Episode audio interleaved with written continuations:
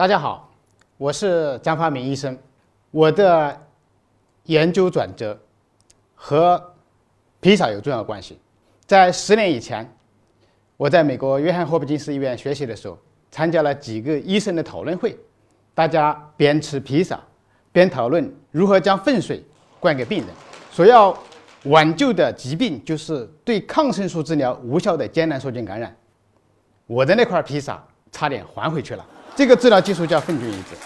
它的原理就是将健康人粪便里的菌群移植到病人肠道里面，希望能够用这样的方式来占据有害的细菌的生存空间，从而重建全新的肠道环境来治疗疾病。这样的细菌感染在美国每年有50万人，其中呢有1/5的人对抗生素治疗没有反应，但是他们如果考虑选择粪菌移植，90%的人一次就可以治愈。 人类曾经以为有了抗生素的发明，我们就不再担心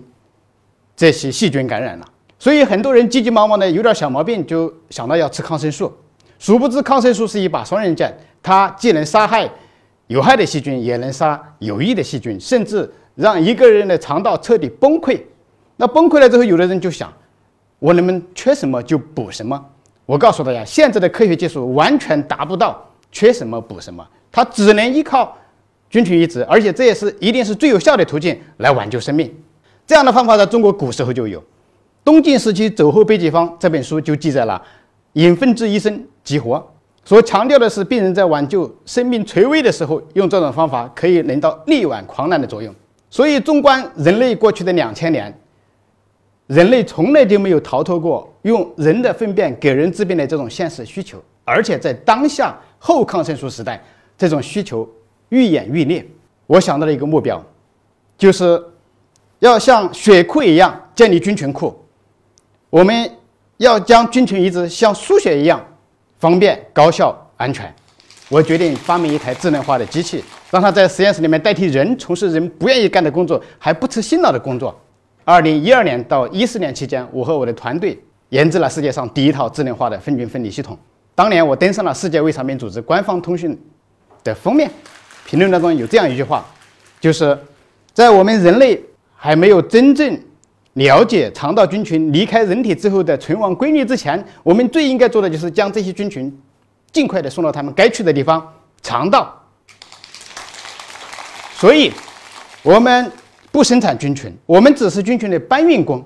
我们将大量的菌群从粪便里分离出来，然后用放大10000倍的显微镜去观察，结果发现这些细菌之间有着1000丝万缕的联系。 所以，肠道菌群在肠道里的生存状态，在肠外几乎无法真正的复制。我们要想移植菌群发挥疗效最大化，就要将它们送到它们该去的地方——主战场大肠。要移植菌群，得要先修一条快速的通路。2014年，我发明了经内镜肠道支管术，它应该说是最快的移植通路。我们要移植菌群，不是单一的微生物，因为只有菌群才是改变人体的源泉。 这个移植的通路，它有非常突出的特点，就是说完全无痛苦，全程可重复的移植，而且呢，你在不需要的时候还可以随时随地将它拔出去，符合菌群的生理逻辑。而另一个更重要的价值就是安全。对于儿童、老人和危重症病人，通过自下而上的方式，从根本上解决了它的安全性问题。所以结肠支管的这种叫做 TET 的途径， 对于这部分人群太重要了，各种复杂场景就成了我们发现问题、提出问题、解决问题的重要机会。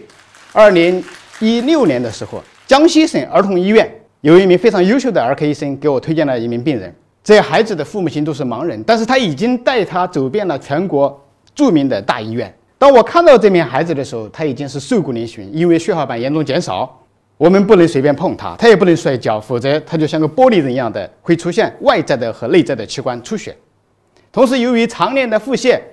它还经常感冒，所以我们给它非常小心翼翼地完成了菌群移植。治疗之后的3个月左右的时间，它的这一系列问题都逐渐消失了。为什么肠道菌群移植会和血小板的生成、会和肠道炎症、会和肝脏的功能以及免疫力有重要关系？ 那是因为我们移植的菌群重建了肠道的底层建设，我们移植进去的菌群就像一座座的加工厂，它们能生产大量的物质，这些小分子能够刺激造血，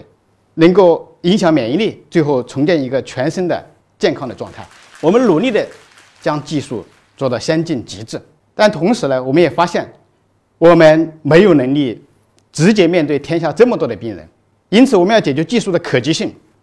我就建了2个实验室，希望它用来支撑我们由院内的救治转向为面向全国的救援。我和范代明院士等专家共同发起了中华风景区紧急救援计划，作为国家消化系统疾病临床医学研究中心的核心项目向全国推广。我们提出的一个口号就是让救命机会平等。但是尽管我们得到了很多专家的支持，我们也很努力了，到2017年的时候，我们依旧发现医疗界依旧是主流表现为不知道、不相信、不敢做菌群移植，甚至还有不少的人认为这玩意儿根本就没用，也有人提出很多的质疑，尤其是对它的安全性。所以2017年的时候，我就将向全国提供救援的平台进一步升级成为中国菌群移植平台，用专人来长期评价它的安全性，希望来用数据来回答大家所有的质疑。但是我们也发现，技术的领先不代表大家都真正能理解。2018年，我组织了对全国6所医学院校调查，结果发现，研究生当中有超过50%的人竟然没有听说过分菌移植，注意是医学研究生。而且呢，我发现我治疗的病人也有一种特殊的现象，有病人到门诊来看我说：“张主任，我是慕名而来的，我们家亲戚某某某，我们都认为他不行了。”但是你把它治好了，所以推荐我来找你看病。我就问他，那有没有告诉你我们是怎么把它治好的？他说没有，只说你去找张主任就行了，他有办法。显然病人把他们对我们的感谢深深地藏在心底，没法说出去。所以呢，为了更好的能够体验和提高我自己提出的概念以及技术，在一定程度上消除大家的疑虑，我决定自己睡到床上，让我的学生给我做肠镜，放一根管子，然后我每天早上和晚上分别从这个管子抽取样品用来做研究。在研究快结束的时候，我给我自己做了一次菌群移植。在这过程当中，我扮演的身份是技术发明人、研究负责人、受试志愿者和病人。得到的结果重要是2点，第一点就是首次发现通过活体可以动态的取到肠道深部的样品，在过去是不可能的，因为一个人不可能早上准时10点和晚上准时10点去厕所取到肠道的样品，但现在可以了。而且研究发现，肠道的菌群在早上和晚上尽管可以周而复始的发生变化，但是晚上的菌群不够活跃，说明我们日落而息、日出而作是很有道理的。大家不要熬夜，否则伤害肠道菌群，最终伤害身体。另外就是菌群移植给我带来了非常重要的好处。我以前经常是以茶代酒，不然的话我就会出现腹泻，但现在移植之后这些问题就没有了，我可以和大家一样品尝美酒了。我们努力的往前走着，结果发现比早期时候提出的解放我们的生产力更重要的一个问题是提高安全性。以前我们给病人用手工的粗糙的方法来做分菌移植，发现病人在治疗之后发热是很常见的事儿，但是现在一年到头很罕见发生。为什么？2019年的时候，我们将所有过去多年的数据进行汇总分析，结果发现实验室技术的进步是其中独立的贡献因素，让所有的不良事件下降超过70%，特别是发热这个不良事件特别明显。我们进一步完成了实验室的研究，最后将这项成果发表在 Protein and Cell 这个杂志上，还入选了杂志的封面。封面的图片所显示的就是我们在长江大桥下面淘细菌，在秦淮河边种细菌。借这个机会，我们提出了一个全新的概念，叫洗涤菌群移植 Washed Microbiota Transplantation。 这里所提到的洗涤菌群移植和输血技术当中，也就是我们要建血库当中的一个关键的技术洗涤红细胞输血有相似的地方，2者分别都是来自于肠管和血管。我们洗涤去除了粪便和血液里面我们不想要的物质，比如说对于洗涤菌群移植而言，我们去除了白三烯、皮质酮等等这些物质，因为它会发挥坏处，会导致人出现炎症，会刺激出现发热等等这些问题。而且通过洗涤，还能让移植变得可以定量。有了可量化的东西，就让医疗变得明明白白。两者呢，还有一个区别，就是输血要配型，但是洗涤菌群移植从安全的角度不需要配型。但两者又有一个共性，就是输血会遇到有血荒，而做洗涤菌群移植也会存在菌荒。所以每逢寒假、暑假的时候，我们优秀的大学生供体要放假了，我们就会告诉他一句话：捐一坨，赚200，洗3遍。就是方，意思就是说，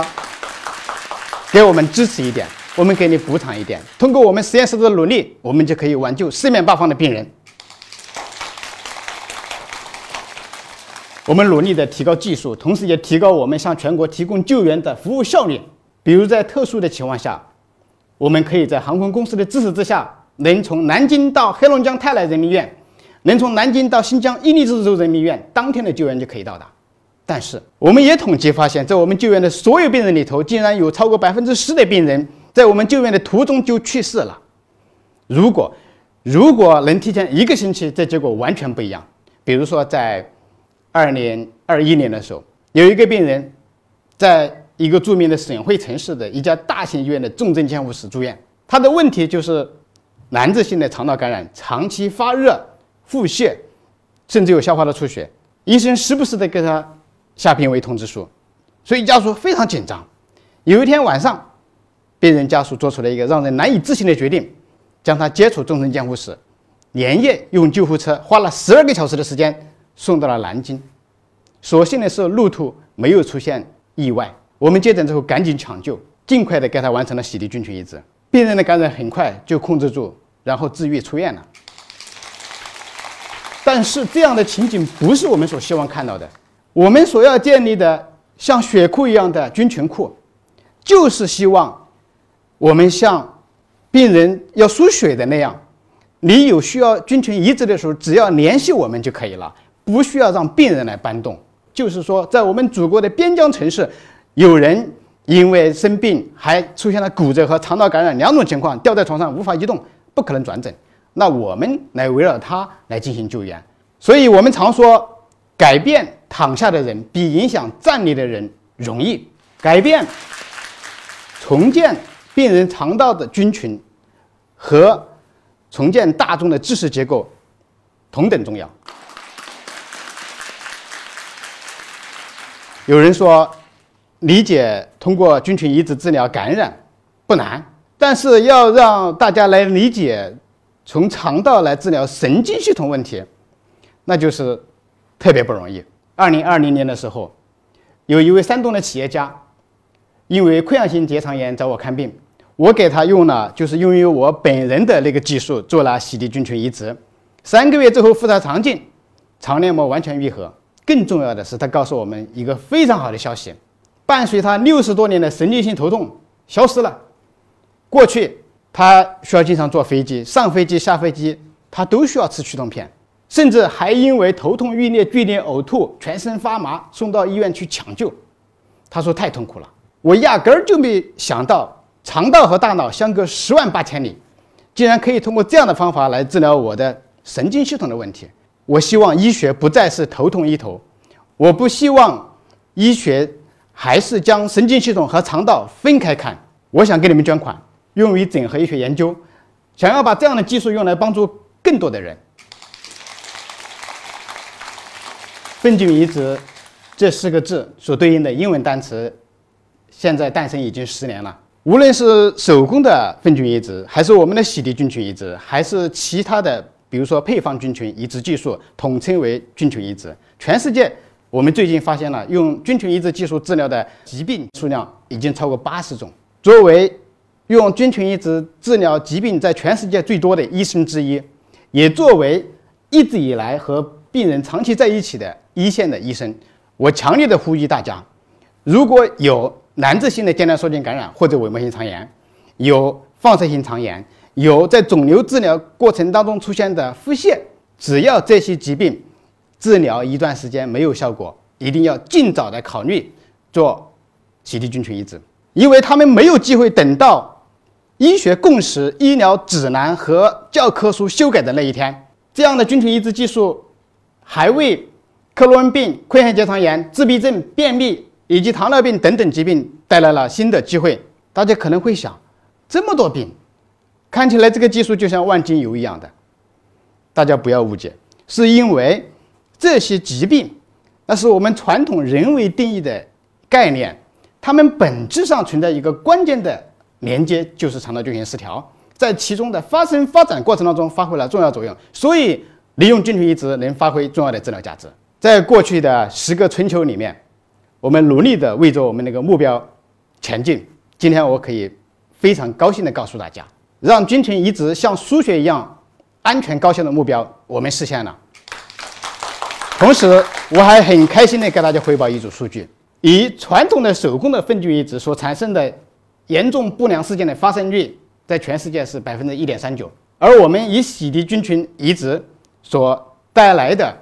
它的相关的严重不良事件仅仅只占到其中的1/20，死亡率那更是一个是 0.12%， 一个是0%。因此呢，我认为是时候将好的技术向全世界推广了。2019年的时候，我就牵头组织中国两岸3地的专家制定了洗涤菌群移植南京共识，向全世界传播，能够挽救到更多的人。经过多年的努力，我们研究所产生的结果已经成为全球8部国际指南和共识的证据，而且呢，我的团队已经成为全世界用菌群移植治疗病人数量最多的医疗团队。我们治疗的复杂肠道疾病的病人的平均住院日从之前的14天已经下降到7天。我想这个数据无论是对个人、社会还是国家都是非常重要的。特别感谢长期以来一直给予我们信任的所有病人，特别感谢为我们自由探索提供捐款的所有人，我们共同努力为救命之病创造了全新的机会。我和我的团队在过去超过3600个日夜里面一直作为苦行僧，为着一个目标，让菌群移植像输血一样安全高效。只要我们越来越多的人知晓、理解、相信、敢用这一革命性的洗涤菌群移植技术，我们一定可以挽救越来越多的人。祝愿大家肠道健康。